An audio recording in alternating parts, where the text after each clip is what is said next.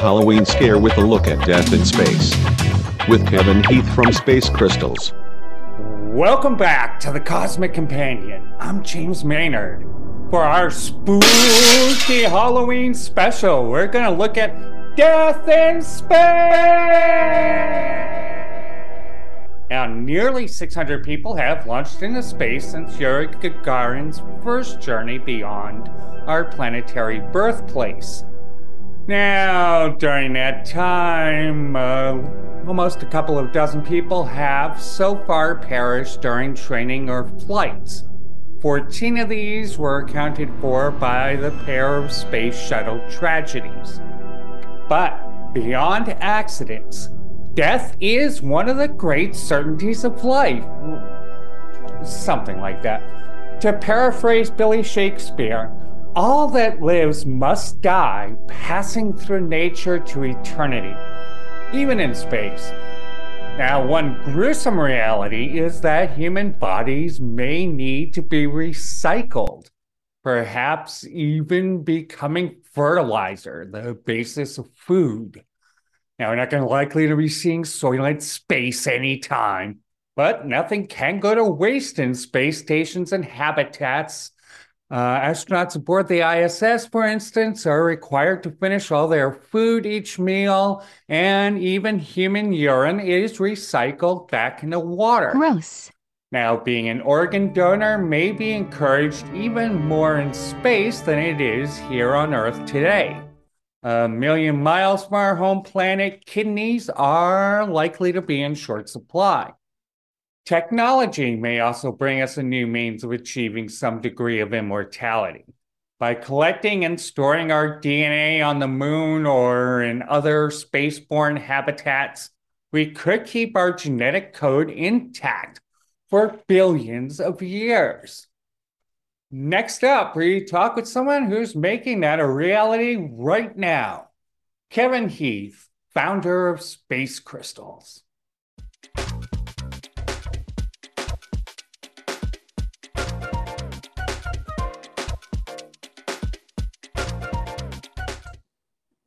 This week on the Cosmic Companion, we're happy to be joined by Kevin Heath. He has spent a couple of, couple of decades in technology and space development, and he played a part in the development of Spaceship One. He is currently the founder of Space Crystals and is developing a means to bring your DNA to the moon. Welcome to the show, Kevin. Thank you for having me. I appreciate it. Yeah. Can you just tell us a little bit about Space Crystals? Give us an intro to it, and what are you hoping to do with the company? Well, thank you for having me. Um, yeah, it, it, it, was something I came up with a couple years ago. But at that time, I couldn't make it happen because there weren't commercial flights to the moon and there weren't commercial flights to the International Space Station. And, mm-hmm. and there weren't as many advancements in commercial space that's been happening lately. So this has kind of been on the back burner for a little while, but then now we can actually make it happen. We actually flew our demo flight earlier this year where we flew 30 crystal samples and um, got crystals in all of them to prove that we could actually pull this off. But um, the whole idea was I was actually in Europe and I got to see Beethoven's um, mausoleum, you know, and it's really big and and they keep having to, you know, re-preserve it or, you know, fix it up because of time and weather and everything else. Um, and also near there was a bunch of funeral plots from uh, some Jewish folks. And they left them the way they are because they wanted people to remember how bad the Nazis were because the Nazis actually came in and, and tried to destroy the funeral plots that were there from the Jewish side. Um, and it, it really kind of brought home to me that no matter what we do on this planet, it's finite. Right. Um, and eventually, time ourselves, whether we blow ourselves up or whether we get hit by a meteor, whatever, um, it's it's finite. It's not going to be here forever. But one thing that always stuck in my mind was that footprint on the moon from Neil Armstrong. Mm. How everybody says that's going to be there forever, right? Um, so the whole idea behind space crystals was, you know, how do we how do we have something as a kind of a tribute to ourselves and kind of extend our immortality, for lack of a better term? And uh, so I came up with this idea behind space crystals. I'd heard of people, you know, sending DNA into space and you burn up as you come in as a shooting star, and and that's kind of cool. But you burn up, you're gone, right? I mean, that kind of um, defeats the purpose. So I said, okay, well, what happens if we could kind of follow what like the Jurassic Park model where they found the you know the mosquito in the amber, right? Um, but the problem is amber is not a good uh, way to preserve stuff over on you know in space and over time it's going to deteriorate. So we came up with this idea of synthetic crystals, and we've I'm working with a team of uh, uh, scientists, and they found a way to extract the DNA, put it inside the crystals, um, and then we fly it up into space to to um, crystal solutions for each customer. And in space, we grow the crystals. Now, why do we grow them in space? Because in space, you're not um, um, governed by gravity, right? In, on the Earth, the crystals, if they formed on Earth, they'd basically be exactly the same, right? Because you follow the same formula. But in space, they're like snowflakes. They can grow in all different directions, different formations, different colors, different consistency, um, densities. So they are truly unique to each individual. And we're growing two per customer. So that way, when they come back, we can actually give one to the customer. And then we take the sister crystal and we put it on a lunar time capsule that was actually designed and built as part of a capstone project for Texas A&M students. So they were really excited about um, doing this for us. And they built this time capsule, and we're going to bolt it to the side of a lunar lander and send the sister crystal to the moon with one gigabyte of uh, customers' personal data, and it's going to be there forever. Wow, that that is incredible. So, what is what is the origin story of this in more detail? I'd love to know, like how. I mean, you get this idea. Okay, you know, Neil's footsteps have been there, or are there essentially forever. Correct. Right? But how did how did you bring you know crystal growth into it? Um, what what was the inspiration for that? It's I, I really don't know. It, it, I mean, I'm an entrepreneur. I'm I'm an idea guy. I always think out of the box. I I just one day I was sitting with some friends of mine and we were talking and I was just trying to figure out, you know, just talking out loud, you know, bouncing the ideas off of people and right. and then all of a sudden it's like, wait a minute, what if we grew crystals in space? And they're like, can we do that? and and what's interesting about this endeavor is it's not just about um, customers. There's actually real science here. Crystals have never been grown to the size that we're growing them in space before and they've never embedded dna in crystals before in like this so we're actually we're doing some real science and in fact we had crystal growth in all of the samples that we flew. But what was interesting is we flew test. Um, we didn't fly test crystals. We had the same set of, as part of an experiment, right? The same set of uh, formulas that we flew in space. We flew on the ground, right? Flew on the ground. We put them. We had them on the ground, so we could have comparison, right? Did we get crystal growth on the ground, and did we get crystal growth in space? What was really weird is in some of the vials on Earth, we didn't get any crystal growth, but we got crystal growth in space. So, what was the variable? Is zero G really that effective? Was it the vibration on the way up? I mean, what was it? So, we really are doing some interesting science here as well as offering this to the general public. Hmm. And it's, you know, I think people throughout history have strived for some sort of immortality. You know, some people see their immortality in the form of children, others build monuments. Um, you know, others with space facts create wars in order to get their names in the history books.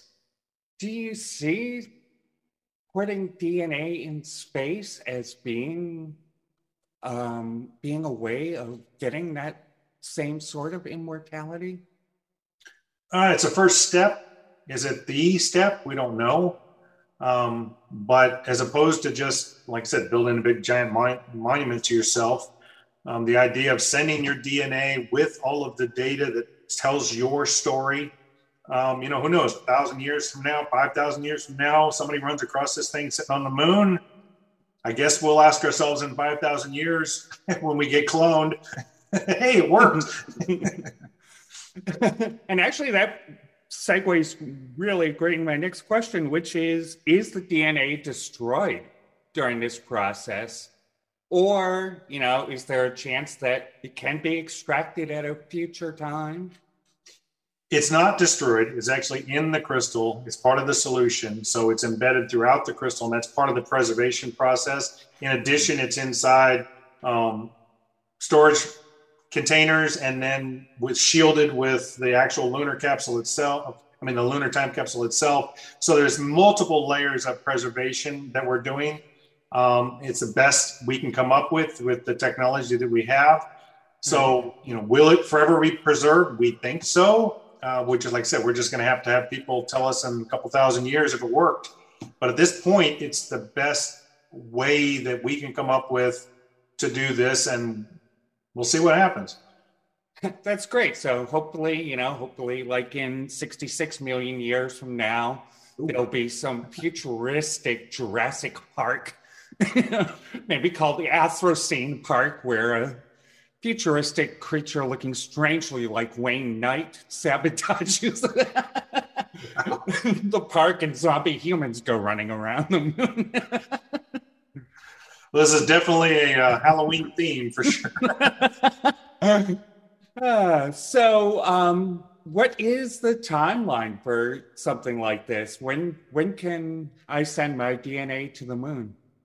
Um, actually, we just announced the program today. Um, we are taking orders and and uh, sending out uh, sample kits right away.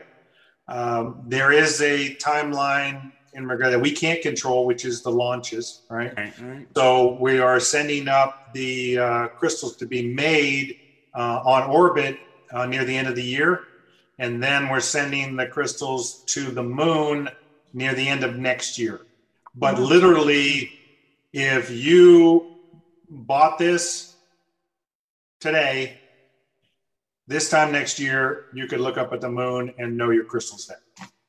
Hmm. That's kind of cool. That's kind of cool. And I have to ask, what's the price point on this?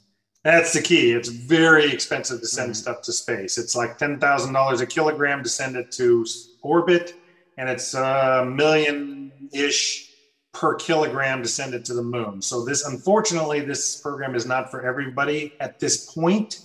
Uh, once we do it enough, then we hopefully can drive the price down. But right now, it's one hundred fifty thousand dollars per customer.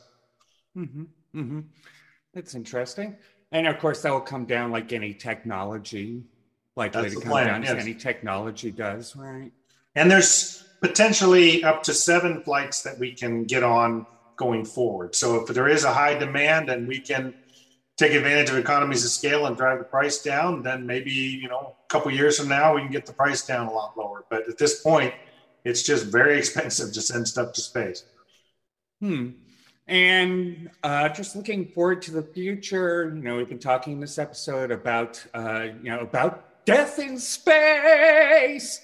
And So this is certainly one means that you know we might have to deal with the inevitable deaths that will come as we move beyond the earth. Um, but what other ways do you see us dealing with death in the ways of funerary practices or strives towards immortality? A sense of immortality? I have no idea. I mean, they were talking about cryogenics and, and all these other ways, but you know, some of those processes are based on you know humanity and civilization still being around. But if you're talking about you know an asteroid impact or or us blowing ourselves up with the way we're acting nowadays, um, there's there's not a lot. So I mean, I'm a firm believer in what Elon Musk said, which is if we're going to survive, we got to get off the planet. Right. Um, we either got to have moon bases, we got to be on Mars. You know, whatever. See um, all of the above. Yeah, and and we can't do it from here.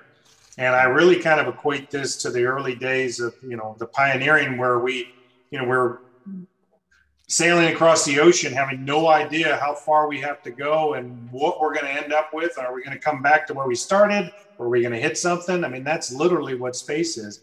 And what really is exciting nowadays is, you know, the James Webb Telescope went up, and mm-hmm. thank goodness it worked. Um, but one article I read talked about the images that we're getting back of all of these galaxies, and they said they said the the the not the angle, but the point of where this telescope is looking is like holding a grain of sand at the end of your hand and looking, and that's that's where the James Webb Telescope is looking, and it's seeing all of this stuff, and you're like, holy crap, we got a lot of stuff out there to explore, and I don't know, it's just it's an exciting time. It really is. So, finally, what's next with you and with Space Crystals? Well, the interesting thing is, I mean, um, we're the first set of crystals we're flying are amethyst, so the purple looking yeah, crystals. Yeah, yeah. Um, but the next run, we could be flying rubies, emeralds. You know, right. literally, you could end up with the Thanos glow. Right. I, I promise to use it in moderation. well, it won't help you destroy the planet or anything, but um, the whole idea is, you know, how do we grow? How, you know, how do we offer more features, more benefits, um, and ultimately get the price down? The whole idea is, you know, repeat customers and, and doing this more than once. And so, but what the sad part about this is you know, our target is around 260 customers for this first flight. The max we can possibly do is 522. Mm-hmm. So, you know, this unfortunately, the price point and the scarcity of this isn't going to be for everybody. Um, but the goal is after we do this first run, then we can make larger time capsules. We can uh, offer more more availability. But yeah, this first run, this very first year, the max we can do is uh, 522 people worldwide. That's not a lot. That's not a lot. Right, right. But it's a step in the right direction. It's amazing. You're doing great work. Thank you. Well, thank you. I appreciate it. And thanks for being on the show. Thank you for having me. Yeah. And that was uh, Kevin Heath, founder of Space Crystals.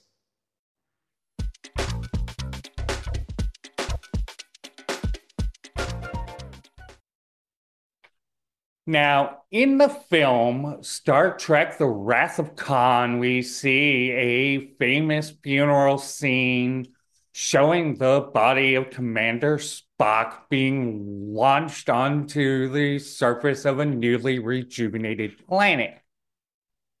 Listen, don't write to me about spoiling the ending of this for you, okay? You've had 40 years to watch that film. That's on you if you haven't seen it by now.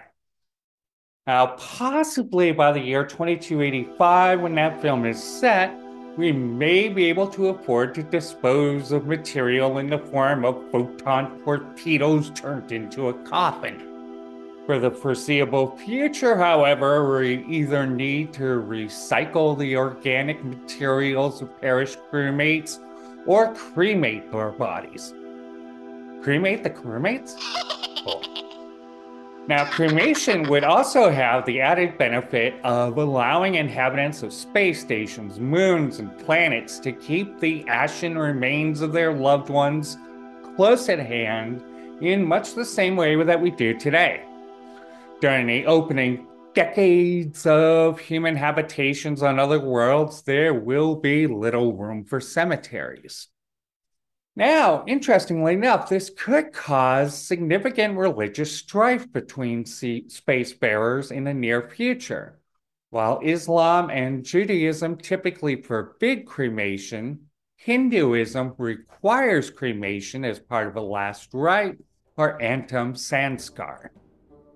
Now, one option in this dilemma may be in some cases, we might bury bodies on the moon or Mars. In either place, water in the bodies would quickly boil off in the near vacuum. Body parts containing water would swell before ultra dry conditions would desiccate or mummify the corpses. Now, you add in some fresh DNA, and you get Lunar Zombie! Join us next week on the Cosmic Companion as we look at asteroids, exploring Ryugu and the giant laser.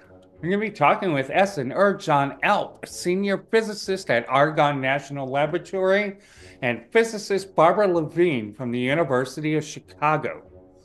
These two researchers have spent the last year studying the first samples of the asteroid Ryugu using, you guessed it, a giant laser. And they're going to tell us what they found. Make sure to join us then. Now, this week we have a special treat for you. Visit us at thecosmiccompanion.space and enter a 3D haunted lunar base. We've created this brand new 3D virtual environment in Second Life, so if you're already active in Second Life, see you there. If you don't have an account or an avatar yet, you can create a free account and your virtual doppel, doppelganger quickly, quicker than you can say vampires from Mars. Check us out at the Cosmic Companion Haunted Lunar Base this week only. Want to see more? Sign up for the Cosmic Companion newsletter at thecosmiccompanion.com and never miss an episode. Free and VIP plans are available. Clear skies and happy Halloween! Happy Halloween.